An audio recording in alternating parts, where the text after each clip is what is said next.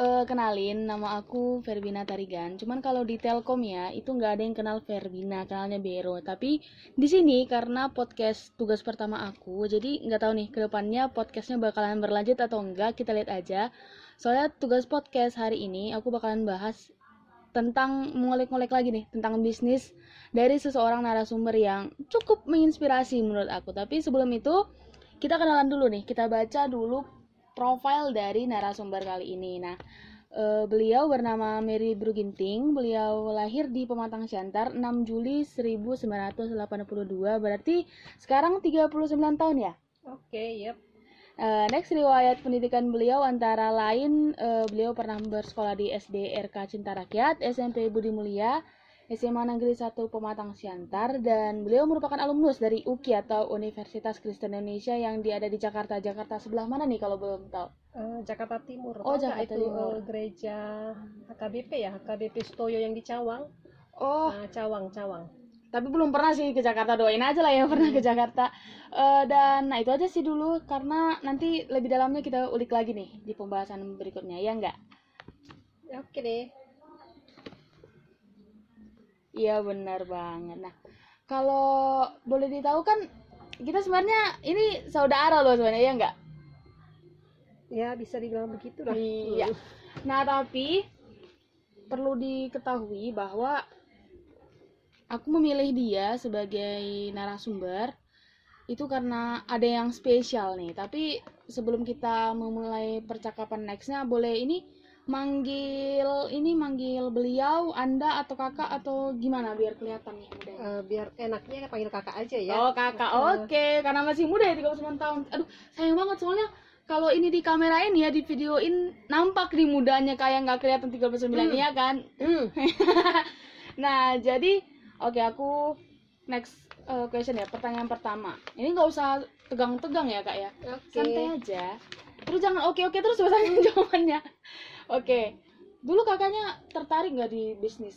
Entah di SMP, SD, kuliah gitu. Eh, karena masih ya biasa ya kayak anak-anak muda yang dulu-dulu ya kayak kayak kalian pasti kalau untuk bisnis kalau kuliah pengennya aduh pengen duduk di belakang meja pastinya begitu kan rata-rata Ah, anak muda Iya. nah sama seperti saya dulu saya tidak tertarik dengan bisnis karena belum Oh. kepikiran ya Jadi dulu pas SD SMP ya nggak ada kayak Pengen, jual-jualan gitu ya, kayak ada ada tetap dulu saya dari SMP udah jualan buat buat jepit-jepitan rambut memang Oh. sudah dari SMP kayaknya sudah ada talenta cuma belum sadar hmm, tetap pengen duduk di belakang meja kayak Hmm. misalnya guru duduk pokoknya kita pengen kerja di kantoran gitu dokter gitu. Heeh. sama kayak anak-anak yang masih-masih Iya ini sih. ya Tapi yang yang ngerjain ini membuat pita, jepit rambut itu kerja tangan sendiri kak? Iya Oh keren. Tapi dijualnya itu pas pada saat itu harganya berapa? kalau nggak salah dulu berapa ya 500 perak apa ya kalau dulu masih itu ya itu udah udah gede kalau dulu 500 perak deh ya Tapi omsetnya banyak di situ banyak Lumayan. Oh. Eh, kalau itu dulu eh, aku sering ke tempat tukang jahit sisa-sisa sisa-sisa jahitan mereka aku Hmm. kumpulin Itu dari gitu. SD, SMP sampai SMA. SMP SMP. Kalau SMP. SMA apalagi nih? SMA kemarin itu sempat jualan keripik Oh, itu Hmm. buatan sendiri juga atau buatan Iya. orang tua? buatan orang tua. Oh, ada tam tapi kakak yang jualin ke sekolah Iya, gitu. iya. Oh, keren. ya. Ada yang beli ya? Ada lah pasti ya. Ada. Terus Malah kalau kita nggak jualan, nggak bawa dagangan, teman-teman pada nanya mana mana. Oh, mana?" dari dulu berarti ya Iya. udah ada image seperti Iya. itu. Dari kalau kuliah apa nih? Kalau kuliah nggak ada, karena kan di rantau. Oh iya, fokus fokus kuliah aja Iya. ya, fokus untuk sarjana. Berarti dari dulu kakak udah ada talenta untuk Ada- membuat iya, sesuatu ya. Iya, cuma Jadi- belum sadar. Kreatif ya, aku aja Iya. nggak bisa loh buat buat sampai Baru sekarang. tahu kan, padahal kakak sendiri ya. Ya, jahat kali. iya sih benar-benar. Tapi kan sekarang kakak udah punya keluarga kan? Udah, Udah punya tiga anak yang masih belum apa ya, masih SD lah paling besar ya, kelas 6. iya kelas 6 Udah mau masuk SMP. Mm-mm. Terus aktif juga, pasti susah ya buat buat ngatur semuanya gitu ya. Iya, Apa nih Eh, kesusahannya? ya gitu. Kalau kayak sekarang kan mulai dari perintilan-perintilan yang kecil. Kalau kita letakin dikit habis kerja nggak disusunin si kecil. Iya. takutnya dimakan atau apa. Ya itu. Jadi kita kerjanya ya harus curi-curi waktu. Eh tapi kan Nah tadi kita nanya-nanya tapi belum masuk loh pertanyaan nanti aduh gimana sih? bisnis apa gitu bisnis ya apa? Udah aku tanya aja. Aduh masalah ini. Jadi bisnis apa sih yang kakak sedang jalankan sekarang? Eh, yang sekarang ini eh, bisnis pembuatan bunga. bunga boleh nggak dijelasin lebih dalam itu bunga Ah. apa aja tuh kak Ini bunga bunga aklirik. Pernah dengar nggak bunga aklirik? Ak- akrilik bahan akrilik tahu bunga akrilik itu Kalau bahan akrilik itu milamin ya, Iya, dia iya. itu semi kristal. Eh, maksudnya pembuatannya. Hmm, itu ngapain sebenarnya kayak prosesnya itu gimana Prosesnya kita cuma beli bahannya, terus kita ya kita berkreasi sendiri mau buat bunga seperti apa. Dia ada jenis-jenis eh, bahan-bahannya. Hmm. Jadi kita eh, buat pengen buat misalnya buat bunga mawar, oh bahannya yang ini. Eh, itulah kita kerjain gitu. Jadi- pengen buat bunga lili bisa. Nah, beda pesanan Eh, beda eh, bahan iya. gitu tapi sesuai dengan konsumennya mau apa Iya, gitu jadi kita ngerjainnya dari bunga, eh, tempat tisu, keranjang aqua, oh keranjang eh, aqua ya, tempat minuman anak-anak kos sekolah. oh Ah, dulu ada dari manik-manik ya. iya iya Eh, apa? Alas meja, semua dijual jadi tempat persembahan juga kayaknya iya kemarin. tempat persembahan. Iya. Nah, itu semua ya hasil eh, karya kita, kerjaan tangan kita gitu. kalau itu tahun dari tahun berapa itu kak Kayaknya itu dari tahun berapa ya? Dari saya punya anak dua. punya anak dua jadi udah cukup lumayan lama ya ya kayaknya eh, dari tahun berapa ya 2000 berapa gitu lupa ya 2016 nyampe ya saya ya kayaknya iya Iya sih. heeh. Terus eh tapi sebelum kakak mengandungi tempat ini kan dulu kan alumnus nih ya dia tamat kuliah. Pasti ada magang dong ada kan di Jakarta Mm, kan. Pasti mm. ada cari-cari kerja. Kan dulunya kan juga eh, pengennya dulu kan kerja di belakang meja. Iya. pasti pas lulus juga ih pengen kerja kantoran gitu kan. Eh, jadi dulu ada tem- kerja tempat lain nggak? Eh, kalau dulu dulu ya ini ceritanya pada waktu nyusun skripsi Hmm. Saya tuh magangnya di BRI Bank BRI iya di Bank Oh. BRI magang di situ tertarik di situ kerja di situ. Ternyata pas eh, kayaknya ribet ya eh, kerja di bank menurut saya. Ribetnya gimana tuh? Ribetnya? Ngut- ngitung-ngitung uang atau gimana? Enggak pagi pagi berangkat itu kita di sana harus nyampe sana itu paling telat jam 7 lewat 15 tahu Jakarta kan? Iya macetnya Eh. uh, luar biasa. jadi setengah enam harus sudah berangkat dari rumah dan Sabtu orang pada libur karena kita anak magang kita masuk. Itu dibayar nggak kak? Magangnya? Itu karyawan yang bayar kita. Oh. Karena kita bantu-bantu mereka. Oh jadi karena kita bantu mereka. Itu sih nggak enaknya Iya. suruhan orang gitu ya? Heeh, suka-suka mereka kerjaan mereka kita yang ngerjain. Eh, terus dengar-dengar juga kalau di sana kan mereka juga suka ngeluh. Ah suka iya ngeluh gitu.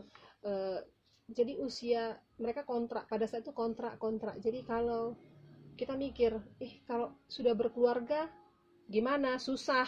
Karena dari setengah enam loh setengah enam kita sudah berangkat. Nanti sampai rumah bisa jam 8 karena kondisi Jakarta macet. 8 malam. Iya. Eh, terus habis itu saya tamat kuliah saya melamar kerja. Ada itu kemarin eh, kayaknya entah masih ada apa ya perusahaannya tuh ya di Glodok itu sumber irama itu posisinya sebagai apa? Staff accounting. Kebetulan sesuai dengan jurusan saya accounting. Ah Nah. oh iya jurusan akuntansi ya. Eh, di situ saya bagian eh, accountingnya karena itu perusahaan penjualan apa alat-alat musik sumber ir- irama ini. Oh. Penjualan alat musik. Jadi kita distributor lah ke mana-mana ke mana-mana ah, itu. Jadi kakak catat pemasukan pengeluaran gitu. Membuat buku besar lah Iya. iya. Iya barang. Barang. Iya kami bagian barang. Nah, di situ di situ saya sampai ada dua tahun kalau nggak salah. Dua tahun Mm-mm. terus resign. Resign. Alasan resign? Ah resign ini. Nah ini resign ini alasannya karena saya sudah dua tahun di sana. Kebetulan saya mau habis kontrak. Habis kontrak ya udahlah nggak usah diperpanjang. Balik ke Sumatera nanti cari di Sumatera aja kerjaannya gitu. itu ada pengaruh karena jauh dari orang tua karena jenuh di Jakarta juga?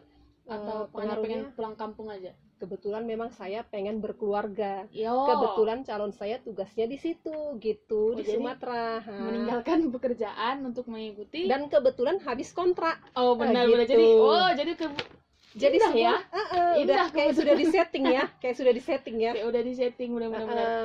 jadi pas kakak dulunya resign dari tempat itu ada, ada penyesalan nggak?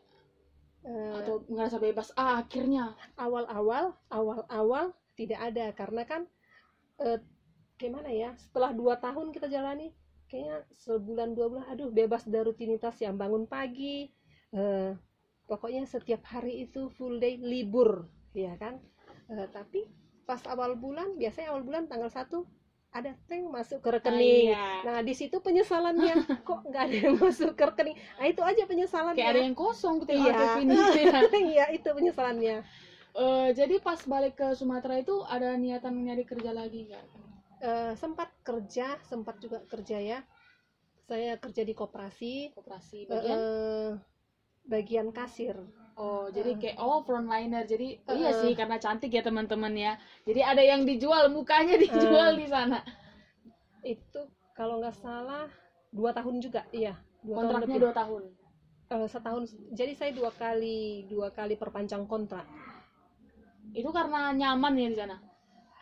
Eh, saya yang eh, tidak memperpanjang kontrak karena sudah punya anak Oh, jadi Ah, ah. terganggu. sudah gitu punya ya. anak satu Hmm. Eh, sudah punya anak satu jadi waktu sama anak nggak ada ya udahlah nggak usah diperpanjang gitu Fokus ngurus ngurus anak di rumah Eh, jadi jadi fokus, tangga yang baik gitu ya. kebetulan eh, anak sudah dua tahun ya udah deh nanti eh, biar ada adiknya gitu istirahat dulu gitu Ya, jadi kakak kan bukan tipe orang yang nyewa ini ya asisten rumah tangga ya. Lebih Enggak, baik enggak. kerabat sendiri. iya Didik anak sendiri. jadi lebih mem- kayaknya eh, kita lebih percaya anak aduh nggak usah lah sama orang mendingan kita aja Eh, yang kita aja, gitu iya, kan. Kan gitu. belum tentu pendidikan orang sama sama kita iya gitu kan. antar jemput jadi setelah resign ya antar jemput anak tapi kan jenuh juga ya jenuh nggak ada kerja kan di Iya. rumah aja gitu. Jadi sama ke ke handphone nggak ada bunyi gitu ya udah nggak ada bunyi kamu jadi aduh apa nih uang uang nggak ada masuk gitu. Heeh.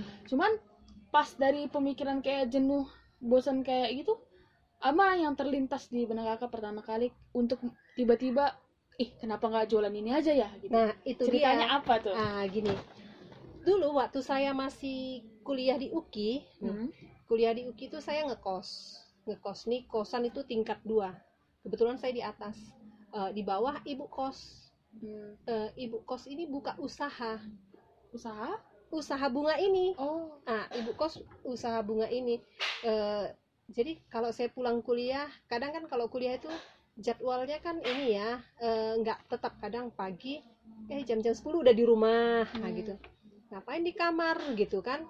Kalau keluar Jakarta panas macet aduh enggak deh awal anak kos-kosan ya kan Eh, kiriman pas-pasan iya, benar-benar. lihat-lihat ke tempat ke tempat ibu kos sambil ngeliatin mereka ngerjain apa. Nah di situ saya belajarnya di situ. Nah pada waktu setelah balik ke Jakarta eh, ke Medan ke Siantar tidak terpikir untuk melanjutkan itu karena saya sudah tahu dasarnya. Tapi dasarnya belajar sama si ibu kos. Itu mereka tidak ngajar kita ngelihat aja. Oh ngeliat aja. apa ih, mungkin sudah apa mungkin sudah dasarnya memang sudah ada ya. Oh iya ya dari talenta dari SD. talenta kita memang aja. harus di situ gitu jadi eh, pas di sini rekening nggak ada mm, pemasukan mikir-mikir mikir-mikir gitu mikir-mikir eh di tetangga rumah sebelah rumah ada punya bunga seperti itu seperti yang dikerjain tuh baru teringat kayaknya aku pernah belajar ini gitu belajar ini ah coba-coba buka buka lah buka lah di mana sih penjualan buka di Shopee ternyata di Siantar tidak ada jual bahannya tidak Jadi ada bahannya diekspor. kita pesan dari Jakarta Oh. awal-awal sih dari. Jakarta eh, Itu tahun ambil 2016 kalau nggak salah Jadi oh masih minim ya Iya. pengetahuan-pengetahuan tentang ekspedisi gitu iya kan. dari Jakarta saya pesan itu masih pesan dikit-dikit lah masih belum belum seperti sekarang ya saya masih eh, belinya masih satu ons gitu misalnya buat satu bunga yaudah saya pesan gitu Tapi itu buatnya dulu pertama iseng-iseng nyoba-nyoba aja dulu. iya nyoba-nyoba iya nyoba-nyoba aja dulu gitu Siapa tahu berhasil ya. iya Iya dong, kan itu jiwa-jiwa seorang pebisnis. Iya. coba sisi-sisiin uang belanja beli bahan satu on padahal sebenarnya ongkos kirimnya lebih gede daripada yang dibelanjain Tapi kan bener juga sih kan kita nggak bisa bergantung selamanya sama pendapatan suami, Iya. ya kan? Harus ada uang tambahan Iya. dong. Jadi pas memulai bisnis itu konsumen pertama kakak siapa? pertamanya saya itu eh, sodorin ke keluarga-keluarga saya oh tawarin ini ini. Tapi Iya. contohnya udah ada belum? Contohnya udah udah saya siapin di rumah saya buatin.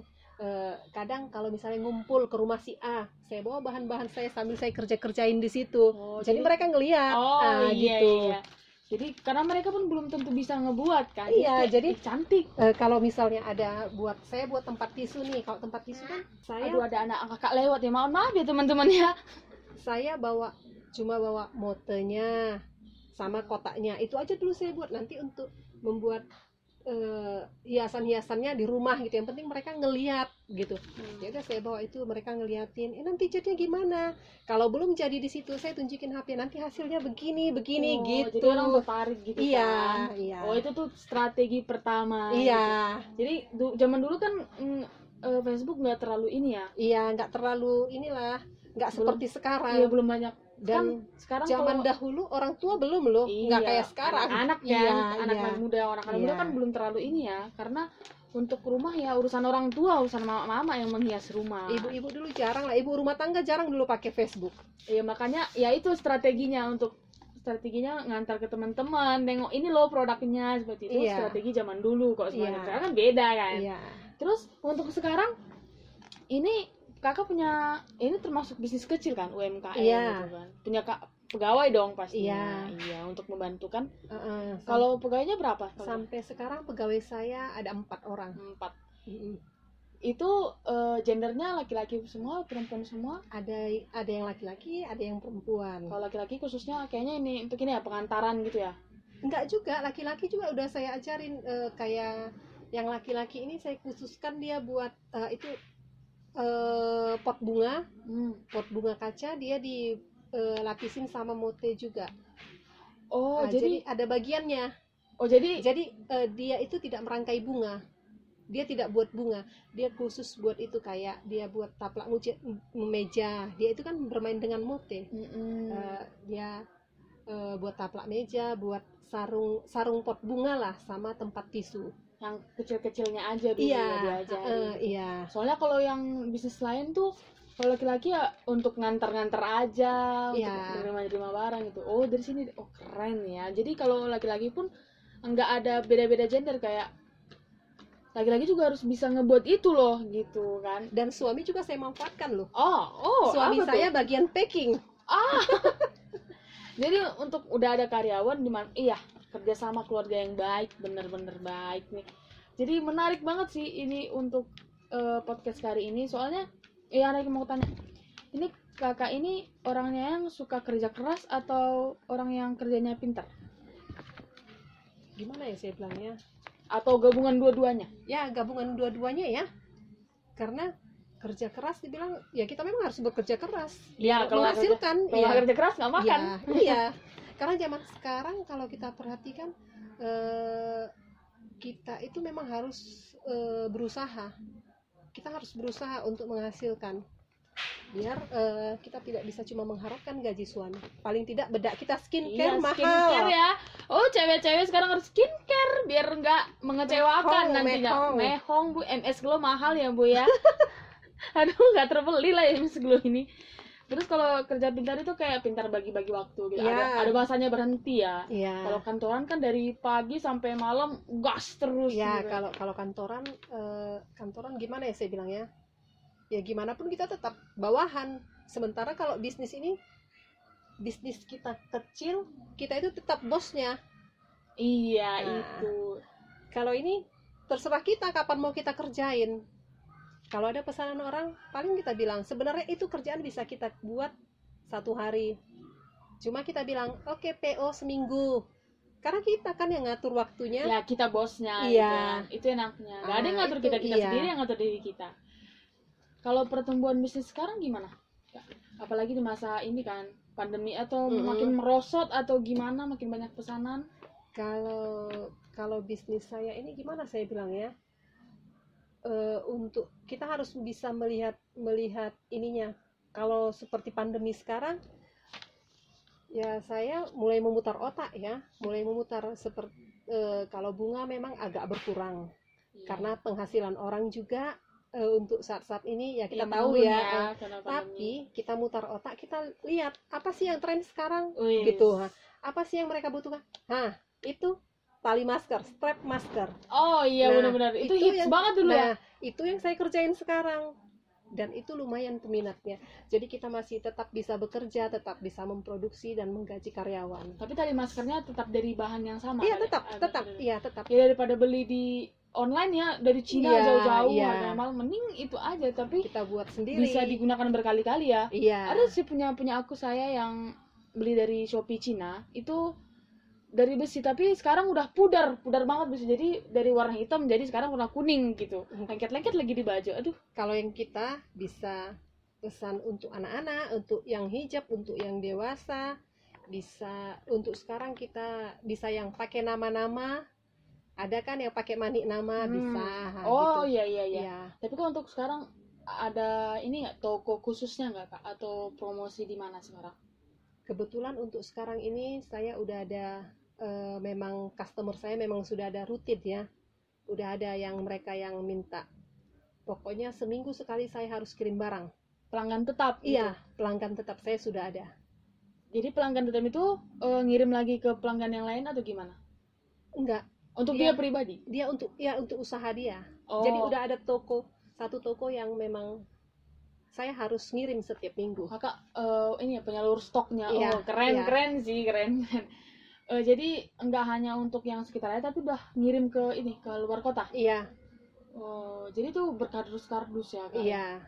itu ong- ongkosnya dibayar kakak atau mereka Sama tetap kayak penjual online yang lainnya, ongkos tetap ditanggung pembeli. Ya. iya aduh agak berat ya ditanggung Tetap. pembeli Eh, ini tapi sebelum memulai itu dulunya kakak lebih suka kerja sendiri atau kerja tim kalau untuk sekarang ya kan dulu kan belum punya pegawai Hmm, kalau sekarang kan udah tapi kakak semenjak namanya pegawai itu makin semangat atau ah mending aku kerja sendiri gitu semakin semangat. Ai. Iya, karena kan eh, pekerjaan kita tuh bisa berbagi. Hmm. Kita bisa berbagi dan kita eh, ada karyawan kita bisa membantu mereka juga memberi pekerjaan kepada mereka gitu. Kalau sekarang kan makin banyak ya pesan kalau Ya. dulu kan beda Ya gitu. kalau dulu memang pesannya satu dua kita nggak perlu karyawan. Kalau Hmm. sekarang saya nggak punya karyawan, saya pasti keteteran Iya, gitu. apalagi yang tadi ya, pe- penyalur stok ya pasti Iya. berkardus-kardus nggak mungkin Dan sendiri ya kepercayaan orang. iya Ah, kalau kita telat ngirim, aduh gimana sih gini? Ah, harus dipertahankan sih pernah gitu baik kejadian, bisnis. pernah kejadian sekali. apa tuh Eh, pada waktu itu saya belum punya karyawan, Hmm. ya. Sementara ini barang harus saya kirim cepat karena dia itu mau ada acara di rumahnya. Jadi ceritanya ibu-ibu sosialita sepertinya Oh. mereka ya. Sosialita. Saya kenalnya dari eh, sosmed nih. Facebook. Eh, eh, eh, cepat ya bu. Oke saya PO seminggu saya bilang.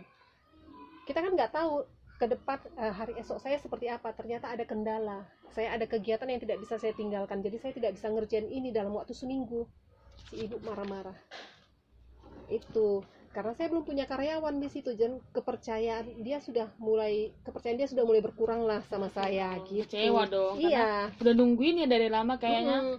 tapi tiba-tiba nggak bisa pasti kecewa. Karena saya sudah mengiyakan PO seminggu gitu. Tapi setelah kejadian itu ada penggantinya nggak sih? Atau kakak biarin ah udahlah biarin aja marah gitu.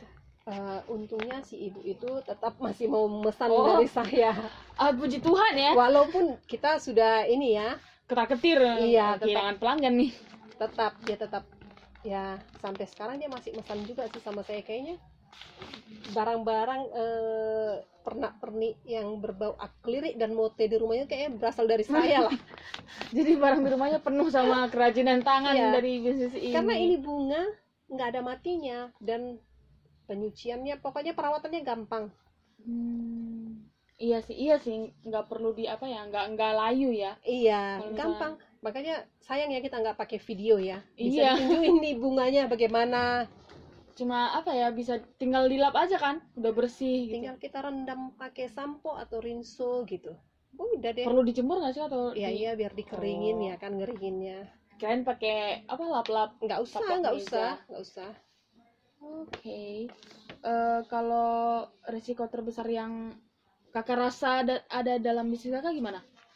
Tadi ya ada pesaing yang baru entah pegawai-pegawainya yang kadang-kadang keluar dari SOP nggak sesuai Iya. SOP gitu gimana? Kalau kalau pesaingnya itu eh, sebalik ke rezeki masing-masing orang itu sudah ditentukan ya. Kalau pesaing Iya. itu aja rezeki masing-masing orang sudah ditentukan ya.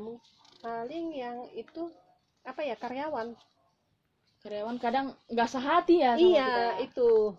Karyawan kadang yang nggak jelas gitu. Eh, kadang kan kita gini dek cepat ya dikerjain yang ini orangnya sudah nunggu. Mood orang kan kita nggak tahu. Mereka juga nggak tahu mood saya bagaimana gitu. Iya. kadang karena saya omel-omelin ya udah kak besok aku nggak datang lagi. Nah gitu. Tapi berbicara tentang mengomel-omeli nih. Jadi gaya kepemimpinan kalian itu gimana sih atau orang yang suka marah-marah kerjanya sekarang besok harus selesai. Atau yang mendengarkan pegawainya karyawannya. Enggak sih kita karena bisnis ini kita lebih santai ya. Iya. nggak usah terlalu terlalu inilah. Pressernya beda tekanannya beda lah gitu ya. Iya karena kan ini apa ya kita bilang ya ini usaha kecil ya kan? Ya kan UKM usaha kecil tapi berharap kan ke depannya Iya, eh, iya, besar tetap. dong. Nah, tapi kan kita nggak kita di sini sambil belajar bersama. Saya juga sama karyawan saya ya ngajar mereka siapa tahu mereka kelak bisa buka usaha seperti saya. Gitu. tapi tidak mempunyai metode seperti kakak gitu.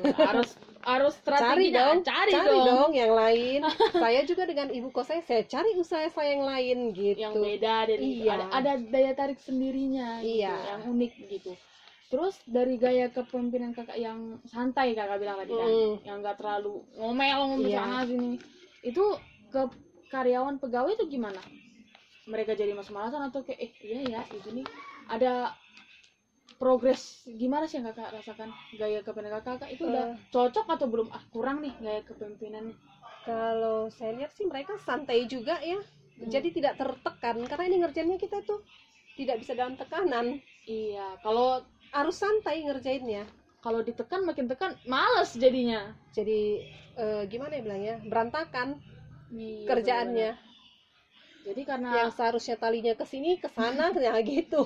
Sama kalau kalau ini yang ngerjain tugas atau skripsi lah. Iya. Nggak bisa dipaksain harus iya harus dibawa dari santai. dibawa santai dulu. Jangan jangan banyak tekanan jadinya nggak fokus jadi tapi jangan terlalu santai iya santai salah. banget. Nanti kerjaan pesanan orang nggak kelar kelar hilang lagi tuh konsumennya kita yang pertama tuh. Itu dari bisnis yang kakak kelola itu pendanaannya gimana sih awal awalnya awal awalnya ya eh, dana pribadi tabungan saya hmm. awal awalnya kalau sekarang udah kita sisihin dari yang ini jadi tidak ngutak ngatik uang belanja uang apa nggak lagi jadi arusnya itu jelas gitu Iya, ya. sudah ada, udah disisihin. Jadi itu aja yang kita putar-putar gitu. jadi campur tangan suami nggak ada lagi Eh, maksudnya campur tangan dalam bidang apa nih? pendanaan nih Ah, tidak lagi. Oh, keren, keren, keren, keren, keren. Jadi benar-benar pure dari dana kita pribadi yang dulu, terus sekarang diputar lagi. Dan dana pribadi sudah dipulangin Oh, gitu. Dan balik tinggal modal. Ini, iya. Oh, keren. tinggal ini yang kita Oh, putar. Jadi tertarik nih. Eh, kalau perubahan perubahan yang kakak alami semenjak memulai bisnis ini apa sih? Perubahan dalam diri kayak lebih sabar kah, lebih ikhlas gitu kan? Atau gimana? Kayaknya lebih apa ya saya bilangnya? Kayak lebih sabar ya. Dan satu saya tidak pernah keluar lagi jadinya. Oh iya, Jadi ngurusi agak, pesanan. iya ke tetangga sudah agak eh biasanya ibu-ibu rumah tangga ya Ngurumpi tiap sore Iya. gitu. Jadi sekarang pikiran, aduh kalau saya ke tetangga satu jam, saya udah bisa ngerjain ini beberapa. itulah pemikiran ibu-ibu teman-teman jadi naluri seorang itu ibu itu ada jadi sosialitanya itu semakin lama semakin aduh nggak deh nggak dulu Iya, gitu nanti ada saatnya. ada oh ada saatnya Ada saatnya. sekali keluar wow, Wow. mewah sekali Eh, hambatan kakak dalam menjalankan bisnis ini apa sih Sampai saat ini hambatannya apa ya?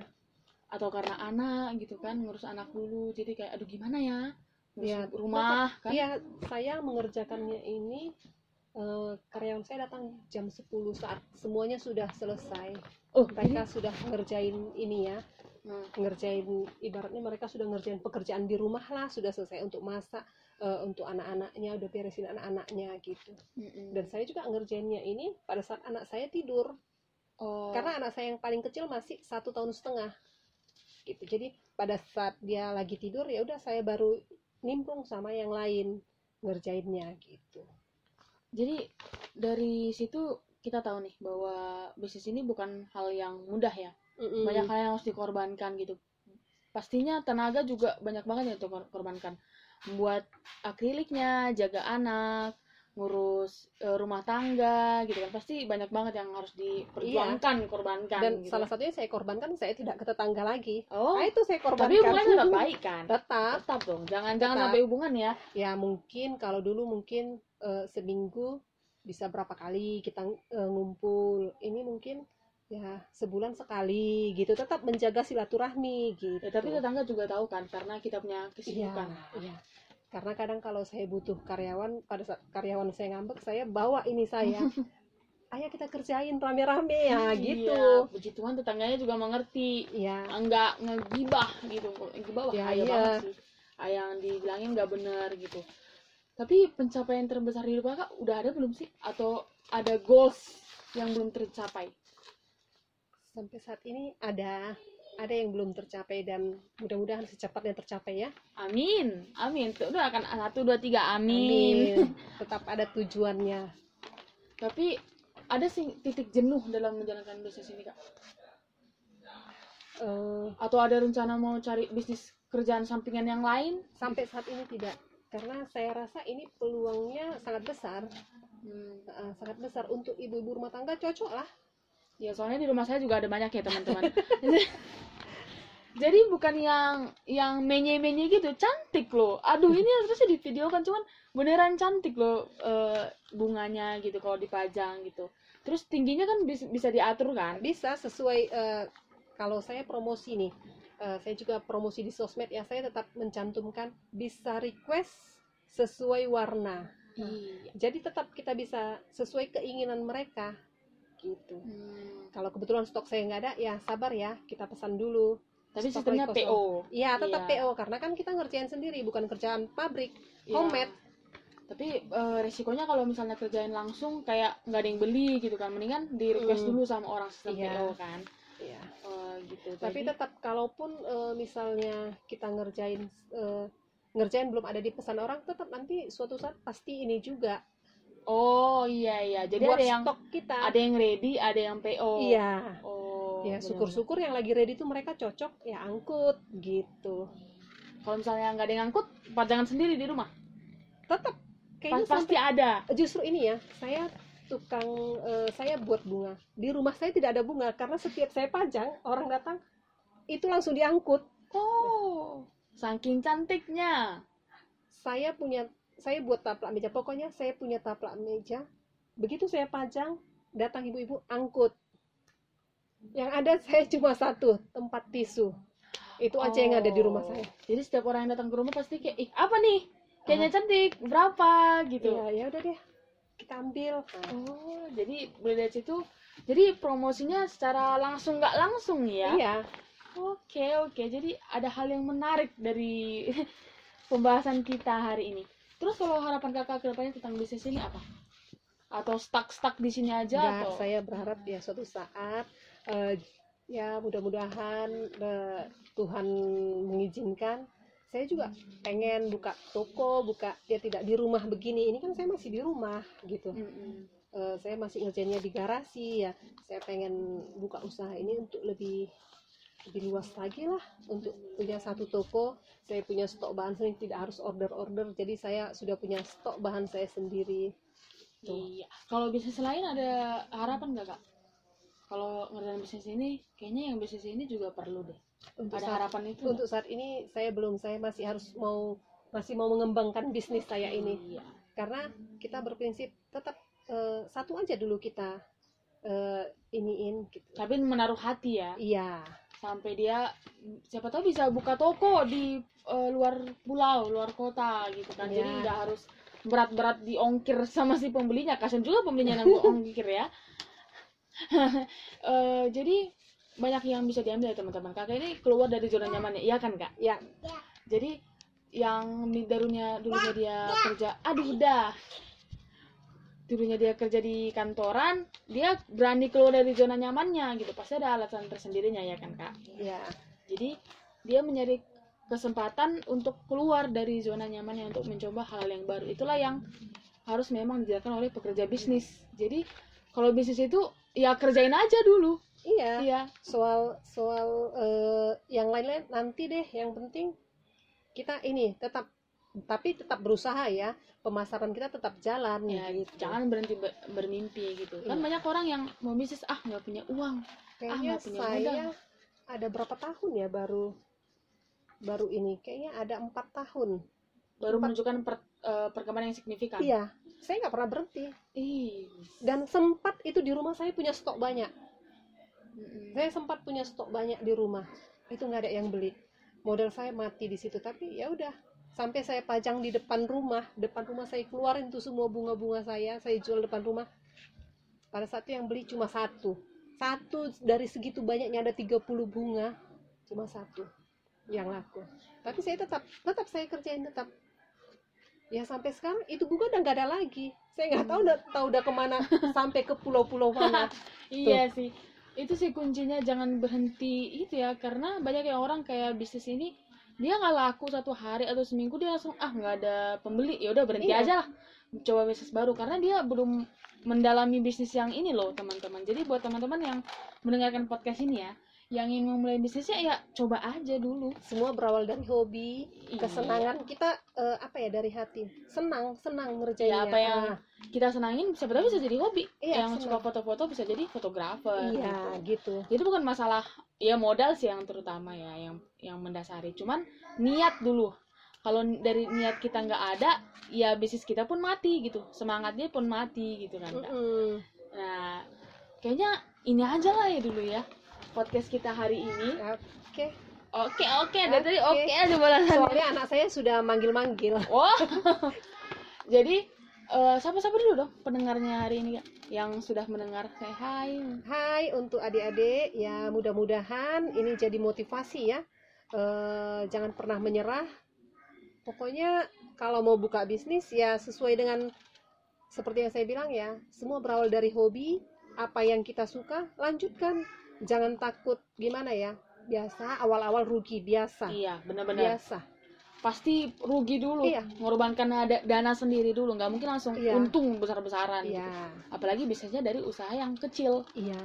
Jangan takut bersaing karena rezeki tetap kita bertanya rezeki semua itu udah ditentukan oleh Tuhan. Hmm, jadi jangan berhenti berusaha. Ingat kerjain seperti dulu. seperti Indomaret dan Alfamaret tetanggaan. tetanggaan Nah, tuh. tapi punya rezekinya masing-masing Iya. gitu. Nggak akan tertukar gitu Eh, apalagi yang ingin disampaikan kak?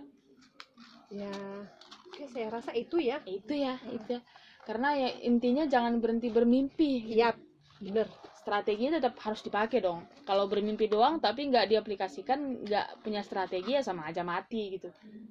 Oh anaknya udah manggil-manggil teman-teman. Ya untuk kakak boleh nih eh, untuk mengurus anaknya terlebih dahulu. Udah dipanggil-panggil biar saya yang menyelesaikan eh, sisanya gitu kak Oke. kita say goodbye dulu. Bye. goodbye Oke deh. makasih ya kak. Oke teman-teman. Kakaknya udah keluar nih soalnya anaknya udah manggil-manggil. Lucu banget anaknya. Jadi banyak ya yang bisa diambil dari wawancara kita hari ini. Mulai dari profil dia yang mengesankan dari usaha dia yang mengesankan juga. Jadi banyak yang bisa diambil gitu.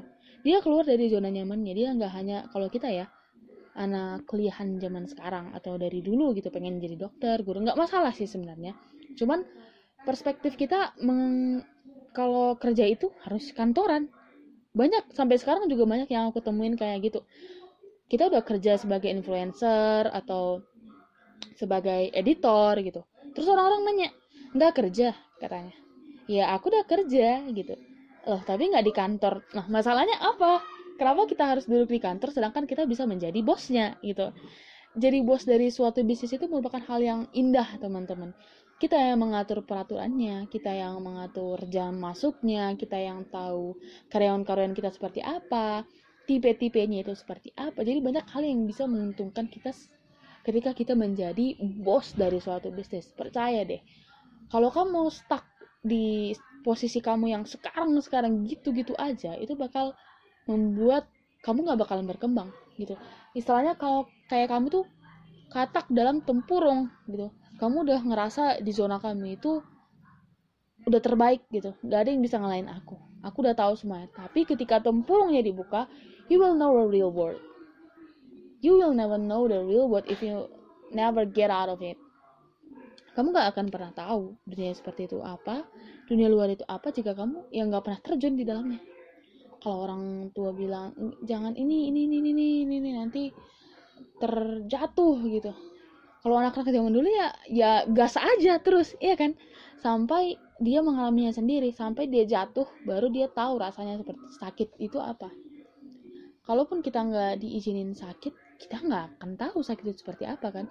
Kita di, disuruh untuk bahagia terus jangan pernah jatuh harus tetap naik naik naik naik gitu jadi kita nggak tahu sebenarnya definisi jatuh itu apa sih? Definisi sakit itu apa? Kita nggak akan pernah tahu teman-teman. Jadi dari kakak ini yang dulunya bermimpi untuk menjadi pekerja kantoran iya dia benar menjadi pekerja kantoran tapi dia mengam, berani mengambil resiko gitu. Kisah cintanya keren juga sih. E, dari yang kita dengarkan tadi yang aku wawancara kakak podcast kita ya sekarang juga masih podcast sih sebenarnya dia berani keluar dari zona nyamannya mengambil resiko gitu. Nggak banyak dari kita yang berani seperti itu. Kita terlanjur nyaman dengan zona nyaman kita. Makanya kayak ada lagu 420 zona nyaman. Keluarlah dari zona nyaman gitu kan. Soalnya ada yang sesuatu yang luar biasa yang kamu nggak bakalan tahu gitu. Ada sesuatu yang luar biasa jika kamu ngambil resiko itu. Seorang pebisnis nggak mungkin nggak akan mengambil resiko gitu. Sedangkan dia membuat bisnis itu sendiri dia sudah mengambil resiko. Dia membuat bisnis akrilik kakak ini tadi membuat bisnis akrilik ada yang bisnis membuat lilin pasti mengambil risiko dong. Nggak ada bisnis yang nggak mengambil risiko sedangkan bisnis yang paling besar kita lihat aja ya bisnis perbankan media pasti semuanya mempunyai risiko risikonya tersendiri bagaimana mengatasi risikonya itu tergantung dengan strategi kita marketing kita dan kepemimpinan kita bagaimana jadi kalau bisnis kita bermasalah, jangan salahin pelanggannya. Stop arguing about the consumer. Stop blaming the consumer. Jangan pernah nyalain konsumen kalau ada yang kurang dari bisnis kamu. Karena dari bisnis kamu yang kurang, itu bisa aja dari kesalahan produksi kita. Ada yang salah dari kita, ada yang salah dari bisnis kita. Itu yang perlu digali. Itu yang dari wawancara kita tadi podcast bersama kakak tadi kak Mary di gaya kepemimpinan dia itu eh, nggak uh, selamanya bakalan tetap bertahan gitu jika seandainya dia memulai bisnisnya yang lebih besar membuat bisnisnya banyak dikenal orang lebih-lebih lagi sampai ke luar membuat toko ke luar kota itu pasti bakalan beda gaya kepemimpinannya nggak bakalan tetap me menerapkan metode santuy-santuy gitu. Aku yakin sih. Soalnya kalau beda-beda orang ya beda-beda pulau beda-beda kepribadian. Karena di pulau dia masih ini ya pegawainya UMKM kecil ya. Pegawainya masih beberapa orang dan orang-orang sini jadi tahu dong sifatnya. Tapi belum tentu sifat yang ada di kota ini di pulau ini sama dengan di luar kota. So we have to uh, listen about other people. We have to searching about their personalities and their uh, gitu gimana? Kompetisi mereka itu gimana? Atau mereka sangat pemarah kah ini kah? Jadi kita kan nggak tahu kan? Jadi sangat-sangat ya bermanfaat kali sih podcast hari ini. Soalnya aku tertarik gitu membuat bisnis baru. Aku jujur ya kurang ini kurang tertarik kepada bisnis dulunya kayak ah ngapain sih bisnis iya jujur aku takut nggak laku itu ya. Bener-bener takut nggak laku tapi semakin dalam aku mendalaminya ya bisa saya memang harus jangan takut nggak laku. Memang ada saatnya laku dan gak laku gitulah. Kan konsumen kita kan beda-beda gitu. Kecuali memang kalau bisnis kita yang mencakup konsumen kelas atas ya produk kita juga harus luxury dong harus mewah harus glorious about others other ya gitulah misalnya tapi kalau misalnya bisnis kita mencakup dari yang lainnya kita harus strategi kita pun harus berbeda. Gaya kepemimpinan kita pun harus berbeda gitu menyesuaikan tempatnya. Dan dari podcast yang wawancara aku lakukan hari ini banyak yang bisa kita dapetin. Aku dapetin banyak. Dari yang tadi aku ngomong juga sebenarnya berputar-putar di situ ya. Dan juga uh, hambatan yang aku lakukan kali ini dalam wawancara ini ya balik lagi karena kakak ini tadi punya anak tiga dan anaknya paling kecil masih satu setengah tahun yang kedua tadi masih PAUD ya atau TK gitu. Tadi ada yang masuk ke kamar ngambil charger lah. Uh, ya kita nggak bisa marahin ya karena kan uh, apa pun jangan pernah ngebentak anak gitu. Ya udah masuk masuk aja gitu. Tapi jangan meng mengganggu kayak marah-marah ke mamanya gitu. Enggak. Puji Tuhan tadi anaknya bisa diajak kompromi. Nah anaknya paling kecil tadi udah nyariin mamanya gitu. Naluri seorang anak untuk mencari mamanya gitu. Tapi selebihnya juga tidak ada. Hanya gangguan dari gangguan kecil dari anak-anaknya yang imut gemesin banget ini. Jadi podcast kali ini sekian Maaf jika banyak kekurangan dari aku Bero atau Fermina sendiri. Semoga podcast kali ini bermanfaat bagi teman-teman yang ingin memulai bisnis. Ingat teman-teman, jangan takut memulai bisnis. Jangan takut gagal, yang penting bermimpi dan menanamkan niat aja dulu. Berani aja dulu gitu. Yang lainnya udah diatur Tuhan. Jangan takut untuk berkompetisi. Jangan takut untuk menjadi singa di antara tengahan kucing gitu teman-teman. Jadilah yang terbesar dan terkuat. Cause you'll never know what you're gonna be in your future. If it's not now, then when? Ya kan? Kalau nggak sekarang, kapan lagi gitu loh. Ayo mulai aja dulu. Nah, sekian podcast kali ini. Semoga menginspirasi yang mendengarnya. Terima kasih telah mendengarnya. Maaf ya jika jika banyak kekurangan. Eh uh, ya sampai sini aja dulu. Bye teman-teman, makasih telah dengerin. See you. Oh ya, salam sehat ya. Ini pandemi makin banyak nih. Jangan keluar-keluar dulu, stay at home aja. Pakai masker, rajin cuci tangan, dan kalau keluar-keluar langsung mandi cuci bajunya. Kalau kamu yang kena, imun kamu masih kuat. Kasian kan kalau orang tua kita yang kena, kita nggak tahu ya apa yang terjadi bagi orang tua kita. Tapi aku doain sama teman-teman supaya sehat selalu dan jaga kesehatannya, rajin minum buah dan tetap semangat buat teman-teman Telkom yang bentar lagi UAS nih, semangat menjalankan UAS ya. Untuk dosen-dosennya juga semangat nih dalam menja- uh, mengajari murid-muridnya yang dengan berbagai sifat yang kadang ngangenin, ngeselin, aduh bikin bete gitu kan. Sabar-sabar aja ya dosen-dosennya. Uh, sekian, uh, selamat sore, selamat pagi, selamat malam. Bye. Di mana pun kalian berada, bye. God bless you teman-teman.